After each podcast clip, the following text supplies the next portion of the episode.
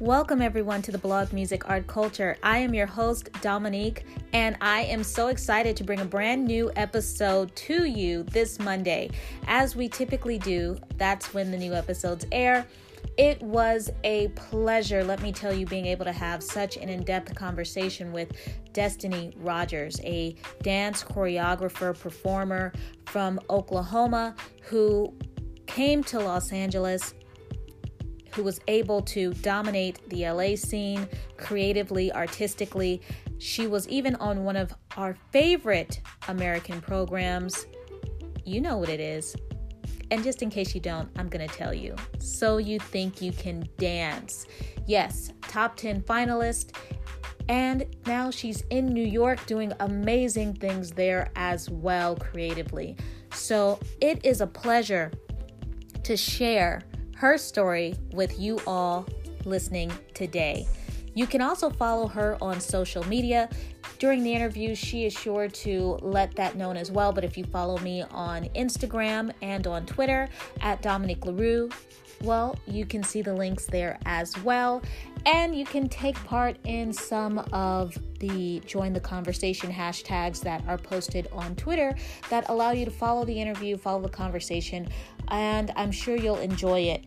One of the things that I loved about her story was her commitment to her craft, her dedication to consistently evolving and changing with her creative desire to not just perform, not just to choreograph, but to also mentor and to teach and be a beacon of information, a light for those of her dance community. And it is just a wonderful thing to get to witness people who are actively living their passion, who are available throughout their creative community, and who are consistently looking for ways to redefine themselves and change the dynamic and the culture of what it is that they do.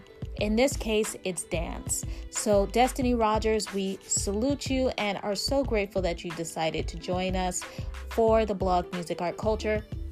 I want you all to get very familiar with her and her work and her contribution to dance. If you're not familiar with her name, be sure to Google her. You'd be surprised on what you'd be able to find on the internet. She is an amazing contributor to the creative arts and definitely someone who, if you're looking to get more inspired, if you're creative, if you are new to dance, if you're looking on ways to be inspired, I think that this interview definitely gives you the insight that you need, and you should check her out because she is on the move doing powerful things. I don't want to talk it up any more than I already have, but thank you for listening to the blog Music Art Culture. Again, you can follow me, your host Dominique, on Twitter and Instagram at Dominique LaRue. And if you haven't already been familiar, well, you can also subscribe to the podcast, The Blog Music Art Culture. We are on Apple Podcasts, so make sure that you hit subscribe, make sure that you leave a comment, and guess what? Our original Anchor podcast, well, you can also hit us up there, anchor.fm forward slash music art culture, on any of our audience listening platforms. You can connect with us, and we'd be more than happy to connect with you. That's right. I want to connect. And I want to get into this episode. I don't want to hold it back any longer. I'm super excited for you to get into the know about this young woman, this pioneer, this anchor in her community of dance who is expanding her horizons and also bringing new leaders and performers with her along the way. Without further ado, for the blog Music Art Culture this Monday, hashtag join the conversation, hashtag Music Art Culture, hashtag let's do it. Hmm. Keep listening. Here we go.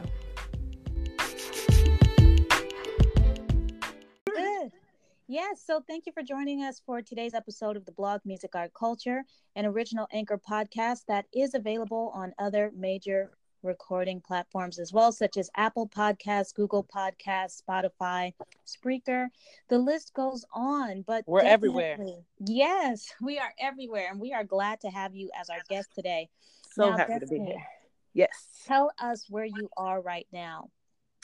Um, right now, I am in a uh, costume shop at a studio in Omaha, Nebraska, and uh, how exciting!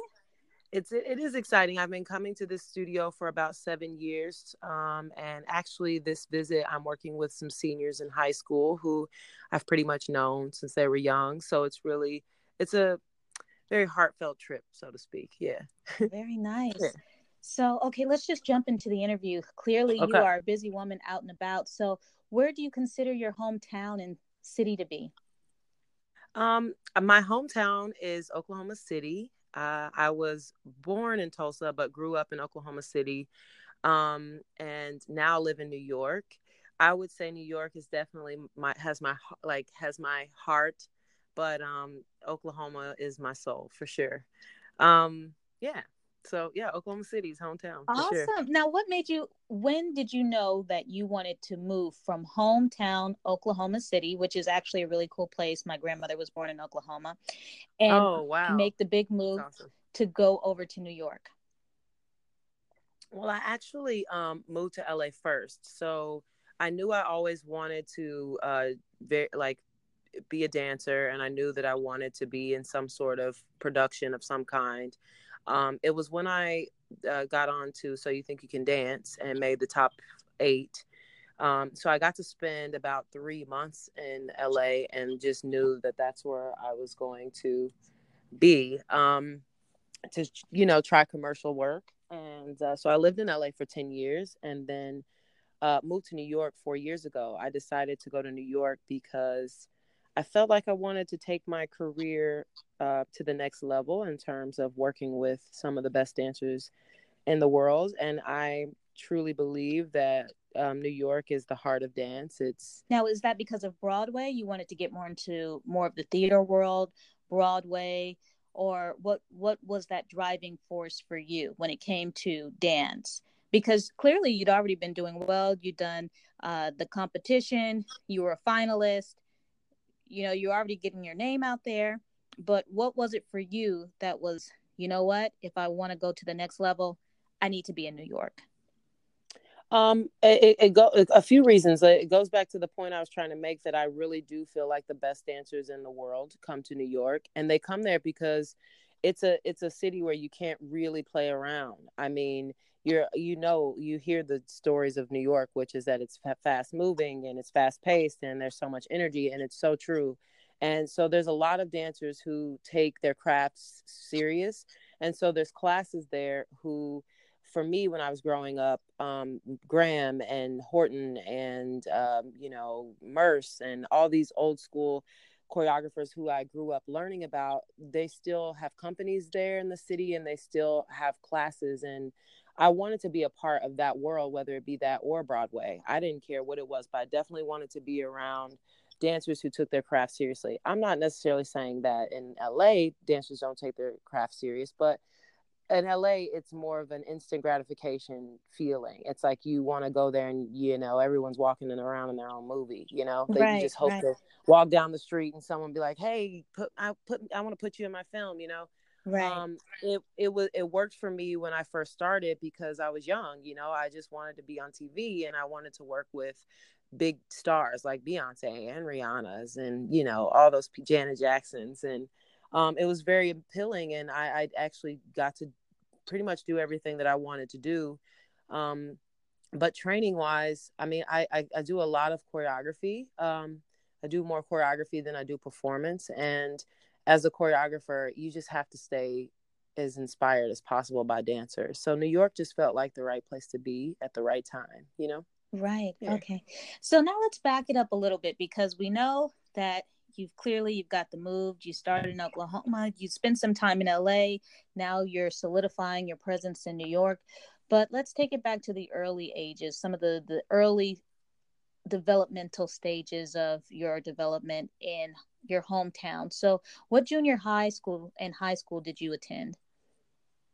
Um, so I went to Taft Middle School my first year, sixth and seventh grade, and immediately my mom knew that this was not a place for me. I was um, always in trouble. Honestly, I was didn't feel like I was a part of anything there. I didn't feel connected to the education, and most importantly, I love to dance. And a school opened in Oklahoma, which was one of its kind, a magnet school that offered IB program, but also ordered had programs in drama and dance and fine arts, photography. Um, and so I went to that school my eighth grade year, all the way up into senior year in high school.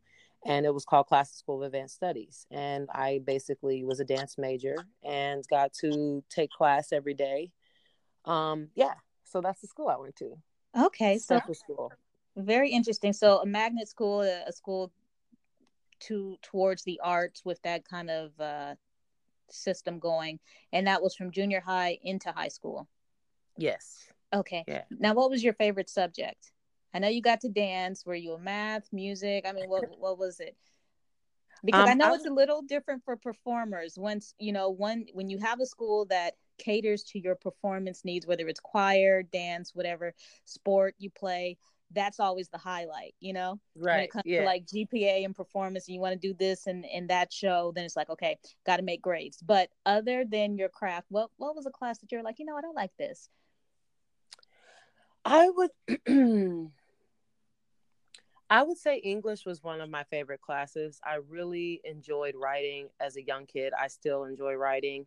Um, and because I went to the IB school, we were they we were allowed to be super creative um, like you know one year we got to pick our reading list and so we weren't like necessarily like moby dick you know right, we got right. to do things that we have some books freedom. that, we were, that were interesting to us and it really i think helped me in my work as a dancer but i, I would say that either english or music was one of my favorite classes uh, music is still like I, I just I, I used to sing in like this in a choir at school at, at my school and also a choir outside of my school and i um, think music really helped me to connect to my work in terms of like math and science. Like music really helped me make that connection. So um, i would say yeah math and english were one of my favorite subjects for sure.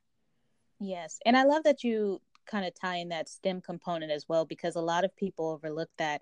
It's like if you do know how to speak music it is kind of like another language. So those notes are like basically fractions and that does tie into math. It does tie into science. Oh so yeah.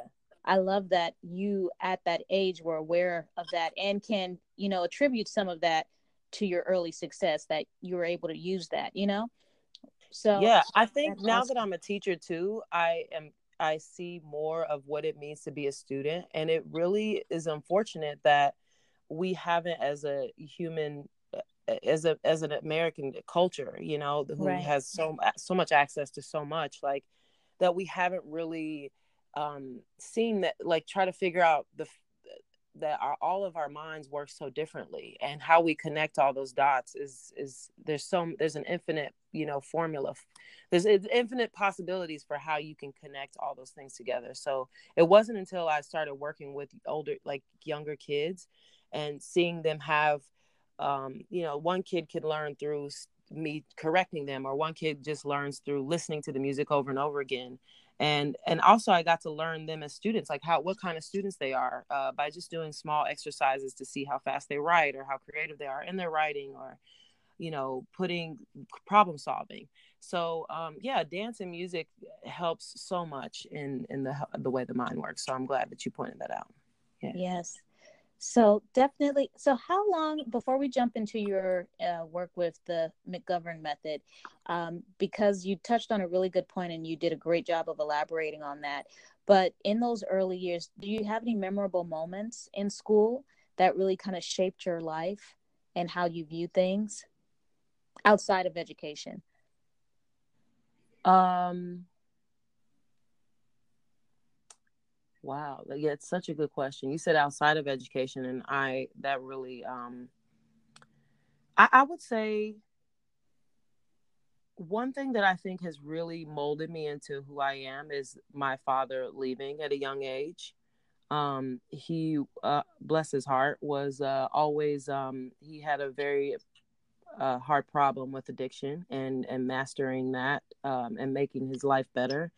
And I think what it did is it pushed me as not just a person, but like I would say as a woman, um, to be strong, uh, to now I have to reverse it. It's like now I'm like too strong, you know. It's like you're never vulnerable enough, but um, that's a whole different conversation we can have later.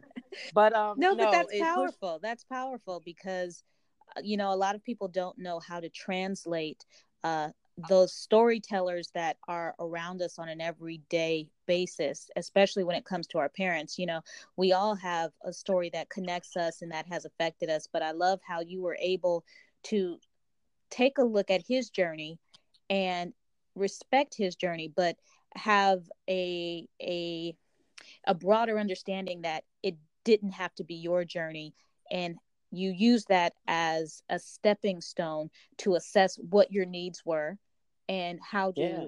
you know kind of mainstream what your attention needed to be. And i think that's yeah. a powerful tool because i think a lot of young people they kind of lack some of that understanding from time to time. It can be hard uh, to to come to that yeah. realization but it it is possible. And i love that you were able to hint on that that you were able to see you know what? We are all individuals. We all have a path. We all have a journey. And you were able to just observe learn and use that as a catapult to push you forward in things that you really are actively doing and we're able to accomplish. And that's a very positive uh, force.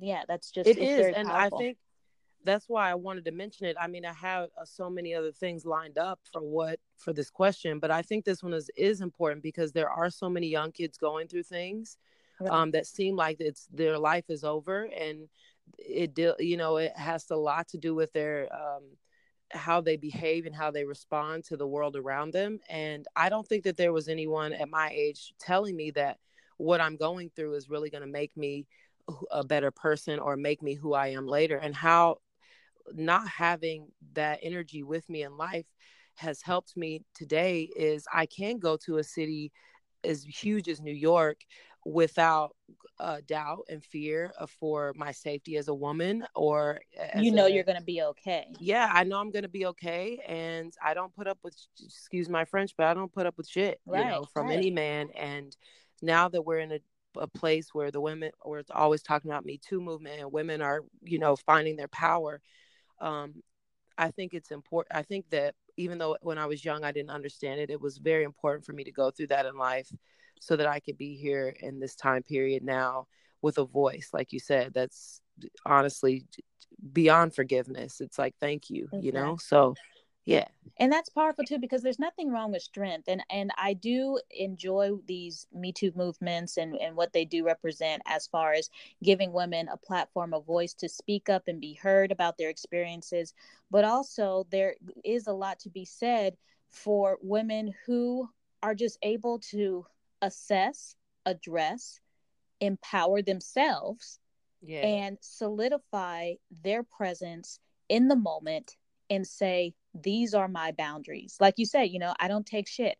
And I think that's a really important thing when it comes to assessing and getting your goals accomplished because you can reassess and take on new information, take on new data without it allowing uh to or I'm sorry, not basically you don't you don't let it hold you back you there don't let it hold yes. you back. Yeah. It doesn't stick, it rolls off.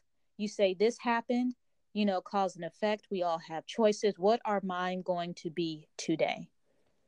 And yeah. I think that's a, a, really big narrative that I, I really hope that a lot of young women uh, gather from this conversation and from their life experiences that they can fully assess what decisions am I going to make today to empower myself for the betterment not yeah. just of me but for everyone. You know how do i add to my community? How do i add to not just my existence? How do i be present in the world around me? How do i be my best sense of self without constantly allowing situations or circumstances or other people's choices to victimize me over and over and over again? Yeah. So no that was everything you just said was so powerful. Thank you.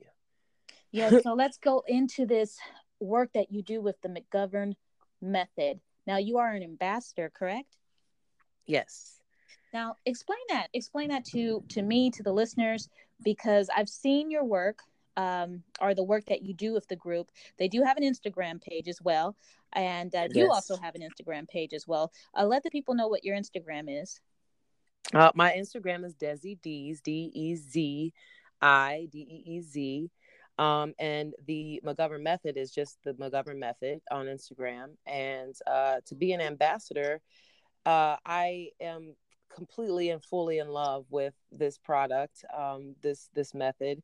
And uh, how it started was I just started coming to Wynette, is the the um, creator of the McGovern method. Okay. Um, she I started going to her studio around six years ago and um, I just came as a, a, teacher, a choreographer to come and teach at her intensives. And the first thing I noticed is that her kids were amazing class takers, s- extremely smart.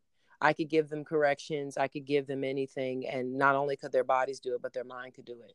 Okay. Um, make the corrections quick. And so I instantly fell in love with her kids in her studio. Um, this was before she had developed it as a method, so to speak. You know. Okay. Now, um, what are the so, age groups of of this group? Like, um, is this um, your five year old who you think looks really co- good in a, a little tutu, or is this your eight year old? What are what is? How do you identify who's ready for this? I I would say whoever if a parent or a kid a parent sees that in their kid that their kid is a little focused is a little bit more focused than they thought they would be in dance. Yep. or um, you see them all the time running around dancing. I'd say age six seven.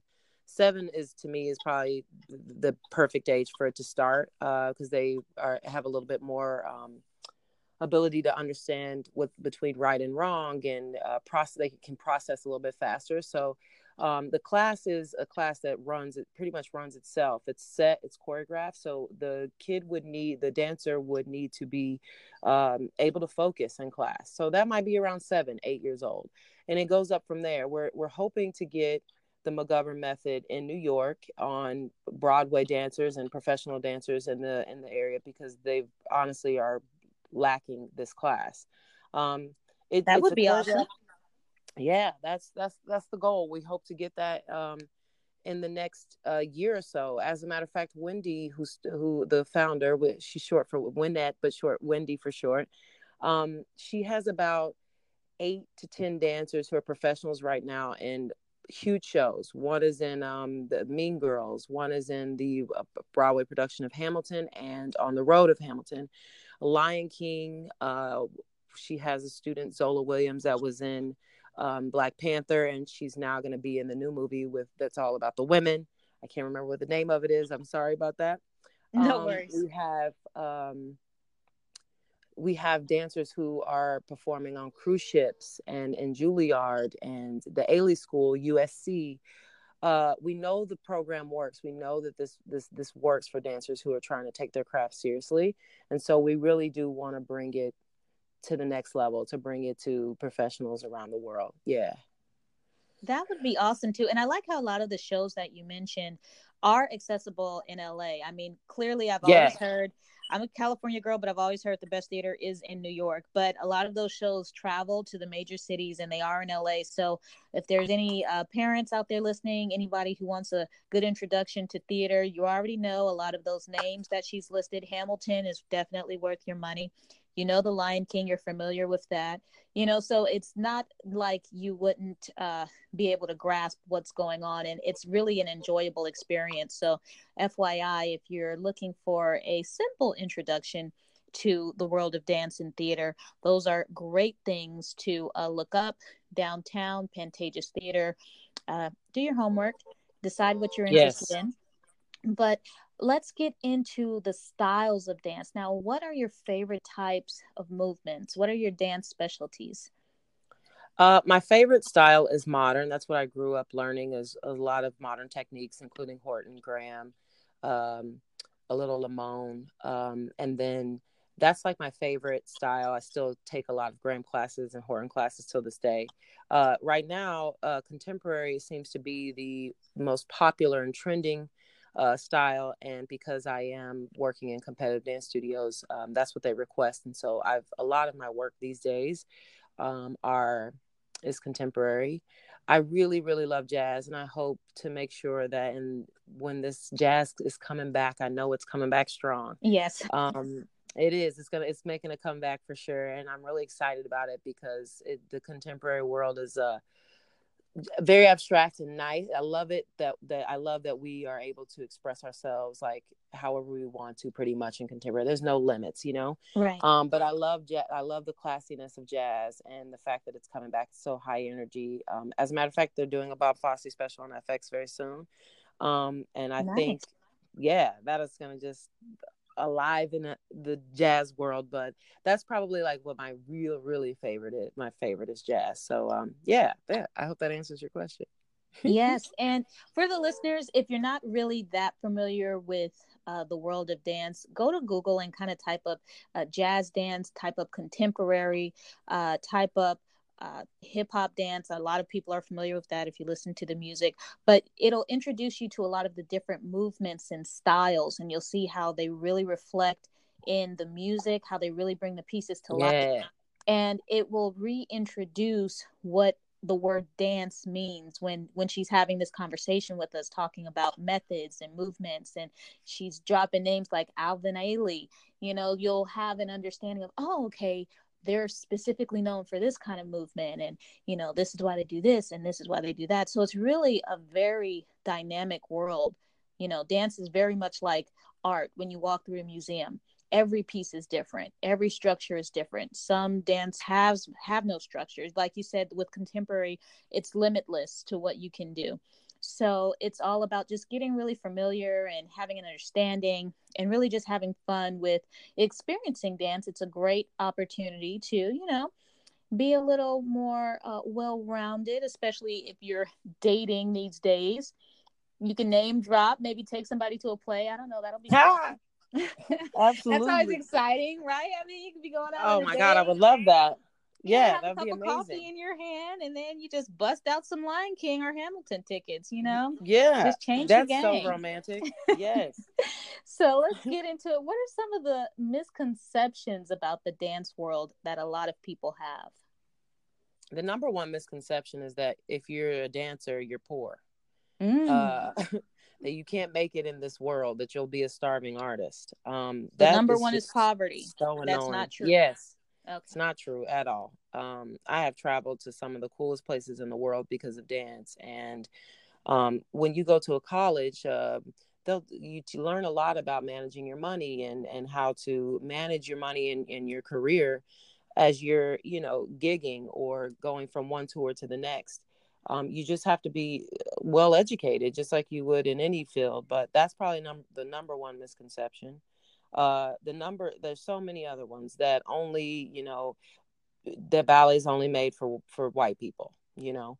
Um that hip hop is only made for black people or ghetto people so to speak or um that you have to dance all since a young age in order to have a career in dance. Um there's a lot of misconceptions. I would say those are the top three is that we put we generalize what who should be in what style of dance and that you're going to be poor if you do it pretty much. Those are like one of the worst misconceptions. Um and i think that's great too that you say that out loud because i have heard that and i'm not a professional dancer. I, I haven't been trained professionally but those are popular stigmas that are placed out into the mainstream culture about who is appropriate for a certain type of dance you know when it comes to the Nutcracker, when it comes to ballet pieces. And it's always amazing when you see people, you know, breaking down those barriers, you know, who are saying, no, that's not true. And they show them why it's not true because they can actually do the work. And, yeah, you know, it's so eh true even with hip hop, where there's always this misinterpretation of what it is and who it represents and what it's supposed to be and I think that's why it's always great to have these authentic conversations with people who are actively in that world who can educate the rest of us on what's true and what's not true especially the thing about you know being a, a impoverished dancer. That was like that was totally on the money right there because there's i know that there's somebody listening who's going to go and tell their parents see i'm not wasting your money oh yeah for sure. you know when it comes and i think like... it's i think it's also important for us to just put out there that we are so lucky to live in a time where we do have technology and we do have um, we have access to so much information. And also um, we can create we live in a time that has never happened before you know? Yes there's right. been um, there's been great build pyramids and all things that we've there's some things that we've done before rome has done before but what we've never had is technology at our fingertips and what we've never had is so much accessible to everyone yeah. yeah and because of that we can create whatever future we want for dance or for any field but Correct. especially obviously we're talking about dance but we, especially now um, kids can learn any style just on YouTube alone. I, one of my good friends has a, an app called CLI where um, they bring in the best teachers and they teach online. You have a small little membership and you can learn new ballet combos, new modern combos, new contemporary, new ways to improv. So because of that, it, it is our job and it is our our job as teachers to completely um, fill up our kids with empowerment to know that they can create whatever job they want. Um, there, we don't have some huge regulatory, you know, system in place in front of us to tell us who can and can't be a, you know, a so-called scholar or a master at this. Right. You know, it's a free, open world in the dance world, and I just encourage any kid that wants to do it to um, follow your heart and try as many different styles as you possibly can and then you'll find why it doesn't matter what people say you'll find that power within you that's like i there i can't get enough of this. Right. and that's what a lot of people are missing in finance and in law and and where they use find people who have these brilliant jobs and they're not happy because they lack the passion. Yeah they lack the passion and they and they and it you don't feel what you feel when you feel in dance. You get to feel it. It's not just looking at it. You get to feel it. It's, it's in your body. So it's important for people not to, like teachers and parents not to tell kids that because you can make a, a great living when you follow your passion i think especially if you're if you're you you want to spend the time to perfect your craft. Yeah. Exactly. Passion and commitment is what it takes to build a career. And mm-hmm. you said it. You said it. So how do you balance career and family when it comes over into that? Because you're living your passion you're traveling you've broken the barriers you've said in your mind. This is what i want to do. You've already accessed your power and you're like i'm doing it. I've done it. I'm doing more. How do you balance career goals and being available for close friends and family?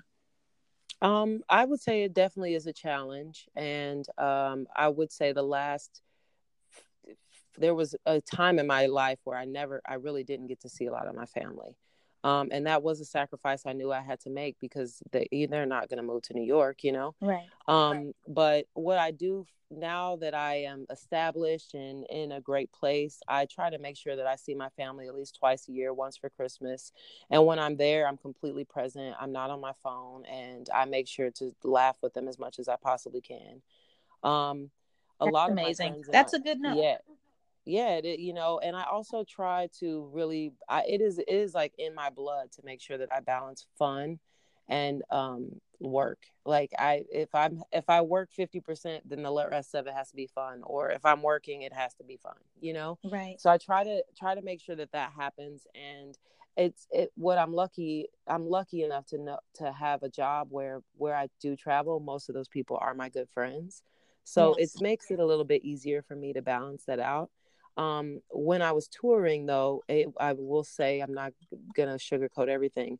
It was very hard to see to have that, um, but I think that it's important for you to have those moments in your life because you want to work hard at you want to put in the time and the hours that you need to in order to like really build a craft that'll last you a lifetime. So you need that. But yes, I think balancing it is just honestly like this New Year's Eve, Christmas, having certain parts of the the year where you need that, you know, um, you need that love in your life. Just making sure that that is something that's important to you. Yes. Now, what inspires you to keep going as a performer? Not just a teacher, but as a performer.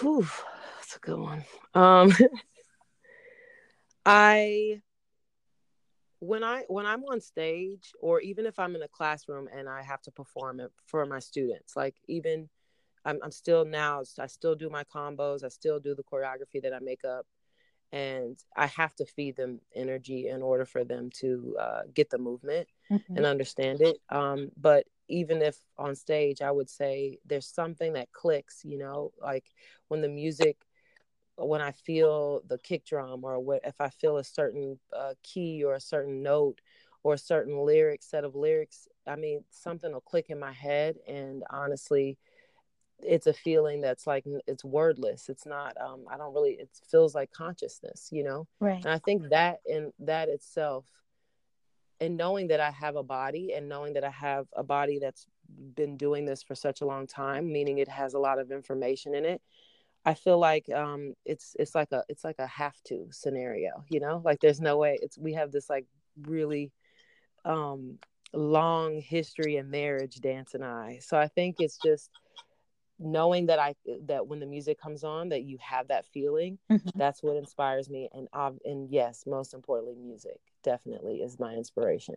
I can listen to about I can listen to that music for 12 hours a day, pretty much. I probably do. Wow. Listen, yeah, you know, so I listen, I think music is like that connection I have with it is like what keeps me inspired for sure.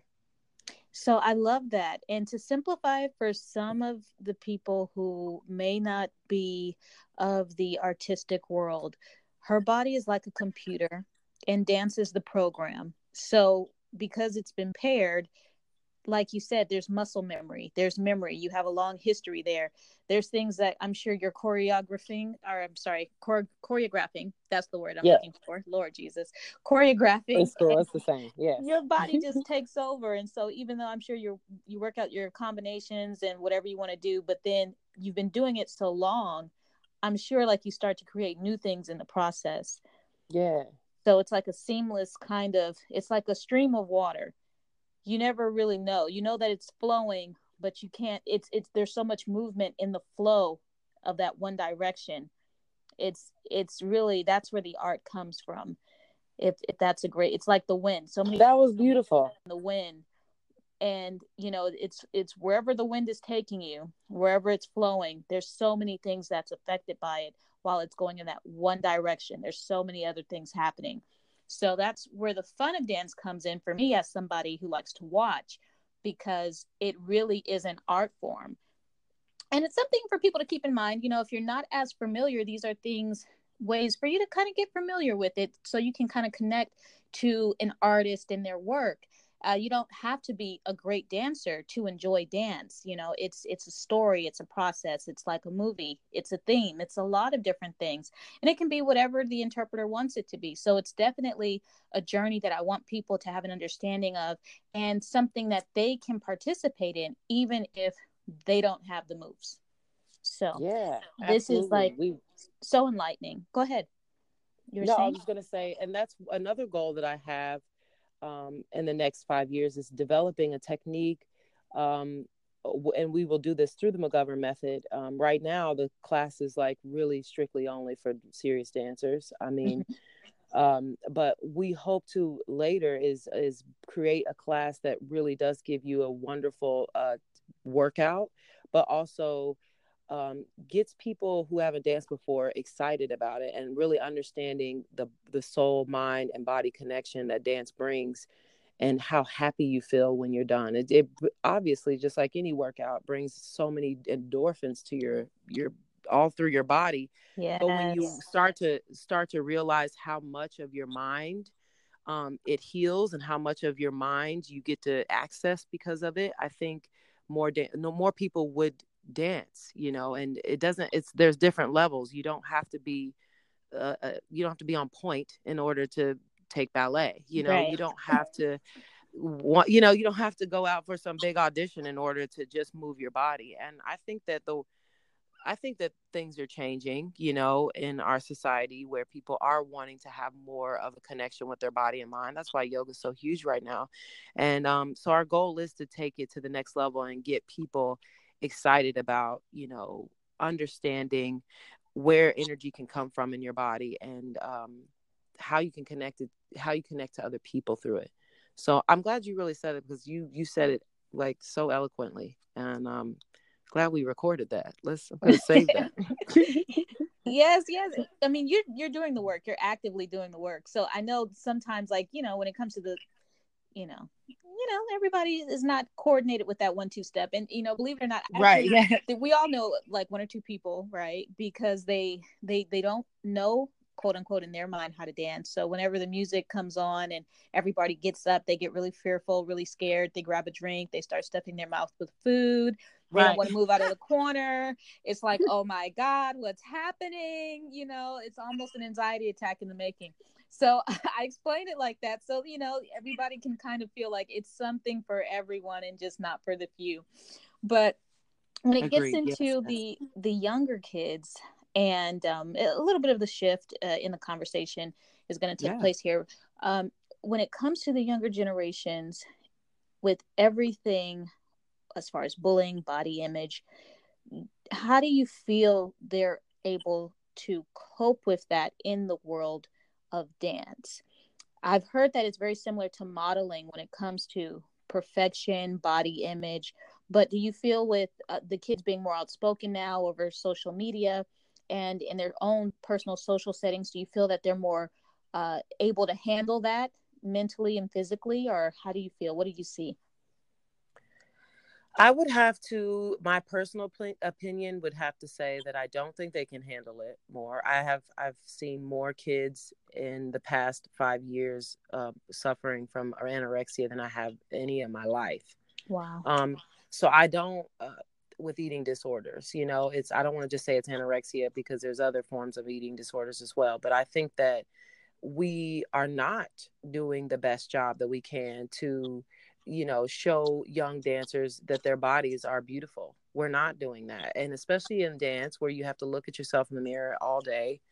Um, every day making corrections it's hard to uh, differentiate between a correction and and thinking that you're not good enough mm-hmm. you know so it's important i've i've tried to practice um, in my work is when i'm giving a correction once they make a correction saying words like beautiful and stunning and this is great you look strong and powerful. And so they know that power and strength and beauty lies in so many different so many different ways. It doesn't have to look a certain way. But i would say that no i don't think we've done a great job of you know protecting them or not protecting them, but getting them to understand their worth um, through this huge change in social media. But we have to also realize how fast it happened. You know, right? I do think that social media does, plays a huge role, especially in dance. I mean, I know kids who are 10 years old and they have a hundred thousand followers and five sponsors and right. um and every picture they take is them half naked outside with some you know leotard on. Right. um do i think that's going to affect them in the long run? Absolutely. Um mm-hmm. so what do we do about it? What, what what would be our next steps as a as a society uh, and in dance? Um and yeah, i think that's really powerful too that you you say that and coming from someone with experience coming from someone who is immersed in the world coming from someone who is not only a performer but also an educator a teacher um, that is something that i definitely want our listeners to pay attention to because if you're a parent if you maybe are someone in that circle where you're friends to a parent or you know you're uh, a developmental uh, authority in someone else's a young person's life. If you if you see something maybe you should say something. Speak to the instructor ask for tips on how to kind of you know curve a little of that negative uh body image. If you see the the child is kind of you know beating up on themselves you want to make sure that you kind of you know you stay on top of that. When they get home they know hey you're doing great. Your teacher thinks you're doing great. You want to improve. This is where you need to focus on. Because i think sometimes parents they get so you know i don't know they get possessed. They're like my kid needs to be the best or maybe not i was just going to say that. That's an that's another thing that i find is that we as parents want our kids to succeed because it is a competitive world out here um, and so we want them to be the best in school and we want them to be the best in dance and then we want them to be have the best friends and we want them to right. be, you know everything is the best and then they're also always comparing themselves to someone exactly. on on social media. And sometimes when they're especially when they're 14 13 14 when your your hormones are changing your mind is changing you're starting to figure out what you do and don't like. You you have emotions that are involved. And in those times especially we have to really have a moral code about what's most important to us you know?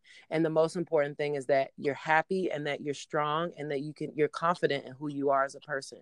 And that confidence might be different for everyone you know? Like every kid is motivated differently.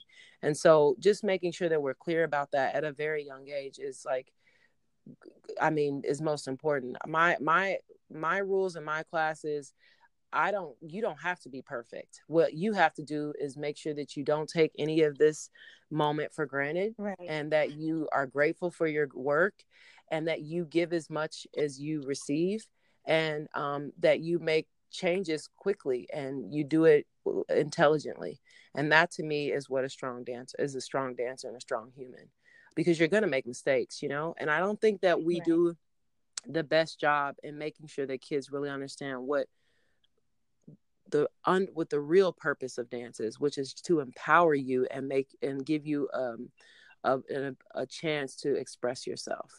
Um, and that means that we have to express ourselves whatever our body looks like, you know, and make sure we're not putting kids in costumes or just putting them in, in situations where they would be uncomfortable. I see a lot of like people who, you know, kids and studio owners who make their kids come to class and they have, um, they have to have you know bloomers and a if i had to wear some of the stuff they wear this i would never come to dance class. I mean i just wouldn't have done it. I, I, just wouldn't have done it. So i try to make sure that kids feel uh, comfortable in my class and we also can you know make the corrections that need to be made on the body.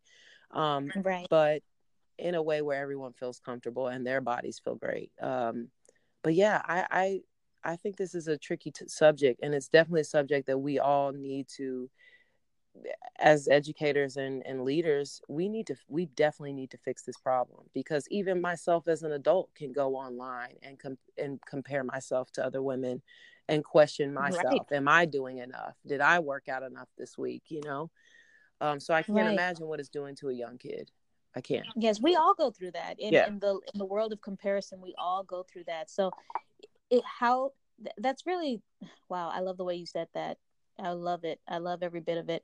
And just to tie that in because one of the one of the really powerful things that i love is how you get them how you how you say it. I'm going to paraphrase but how you said that you allow them to be comfortable in their own skin and you want them to be comfortable so that way they can learn the movements and you can correct them in the process so that they can be their best. Yeah. Because it's not about being necessarily you want to be your best. Everybody needs to be their individual best. And that's just that's very eloquently said. So for some of your students, your young dancers that you run across that are trying to find that that signature style, uh, how would you how would you what type of advice would you give them you know they're like i want to be known for this type of style. I want to be the next alvin ailey. I want to be the next you know who whomever. Um i would and it's always a little tricky too because for people who actually do like the backstory and read about these people sometimes it can be a little tricky. It's like i remember one time i read a autobiography of uh, miles davis and when I learned everything that he went through and about his oh, life, yeah. it was wild. It was like jarring. It was it was like a movie. You, you never know. It's like people have five different lives all in one life. So yeah. How do you what do you say? I would say for me, I I went to something that I could I just connected with. You know, I think life brings us whispers all different types of experiences in our in our ears for us to be connected for to certain things. It, it, we're we're drawn to certain things. For me, um, I really, really, I my first, I think I was 14, and um, Alvin Ailey came to my school and taught class, and then I was able to go and watch them perform. And at the time, Janet Jackson was out, and it was if the, the if video had just come out, and I know you remember that. That was right, like remarkable. Iconic. yes. yes. Um, and they came and taught us like some of the choreography because some of them was in the was actually in the music video, and wow. that connection made me immediately love um, eh, Horton. Um, it immediately made me love commercial dance because mm-hmm. um, you know women just look so powerful and um, I love being on the in the lights, you know. So to me, that was just something I was drawn to, and a lot of my work in choreography when I was younger was very much it was pretty much me copying Alvin Ailey, um, and so that that drew that drew a lot of my attention to that. But then also I really loved hip hop growing up. But the reason why I loved hip hop was because it was rebellious and it was um it made me it helped me get through days that weren't always easy you know? And right. so then i i fell in love with that style of dance.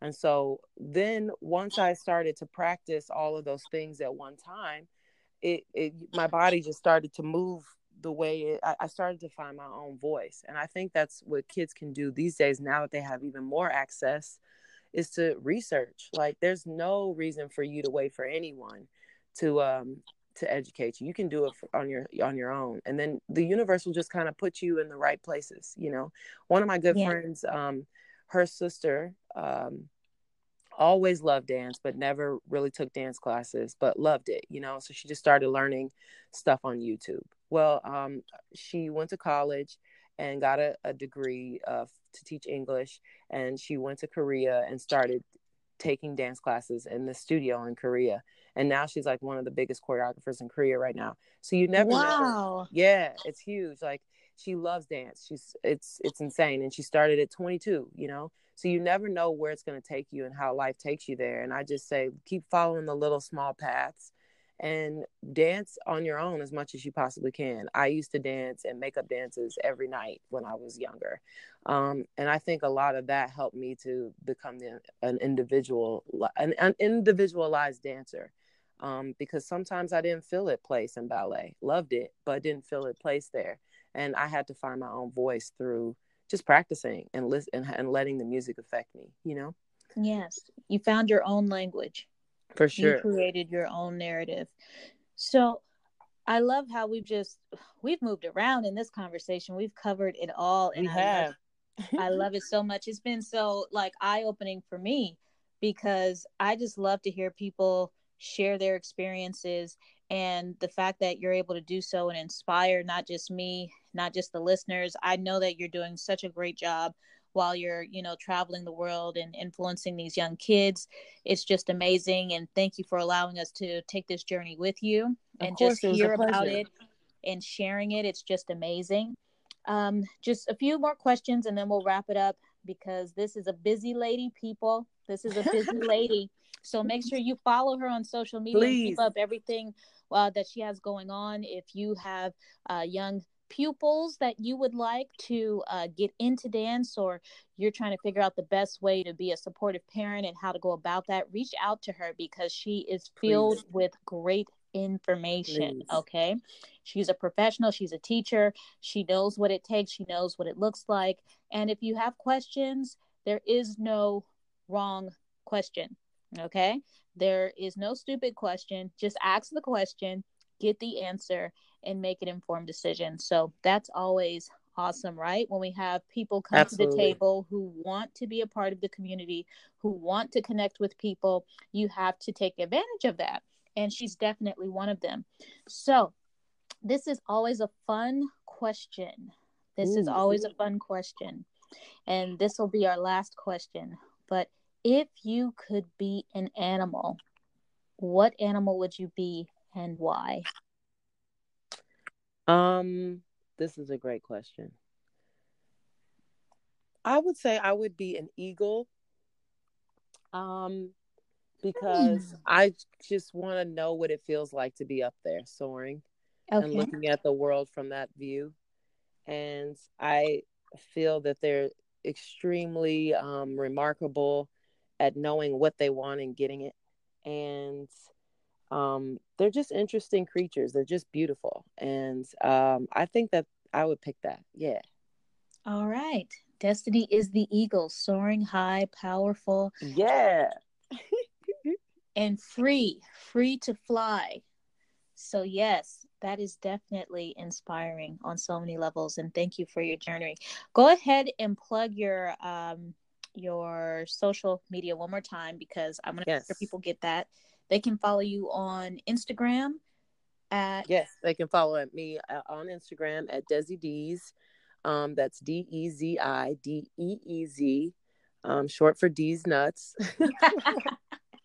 just in case you people couldn't remember, there it is. Okay. There it is, just in case. Um, yes, Dezi Deez on Instagram. Uh, you can follow me on Facebook at Destini Rogers. Um, and yeah, that's it. Yeah, that's my social media. All there right. you go. It's been Can't so- wait to hear from you all. Yes. Please. So get out there, people, connect, follow, like, share. If and in- dance. And dance. And dance. Yes, it makes you happy. There you have it. Yeah. There's Stephanie. Thank you so much. Thank you so much for joining us on today's episode of the Blog Music Art Culture. I'm your host, Dominique LaRue. We had our special guest here, Destini, Queen of Dance. That's her new name. I'll take that. Oh, I'll take that. AKA that. DD. Yes.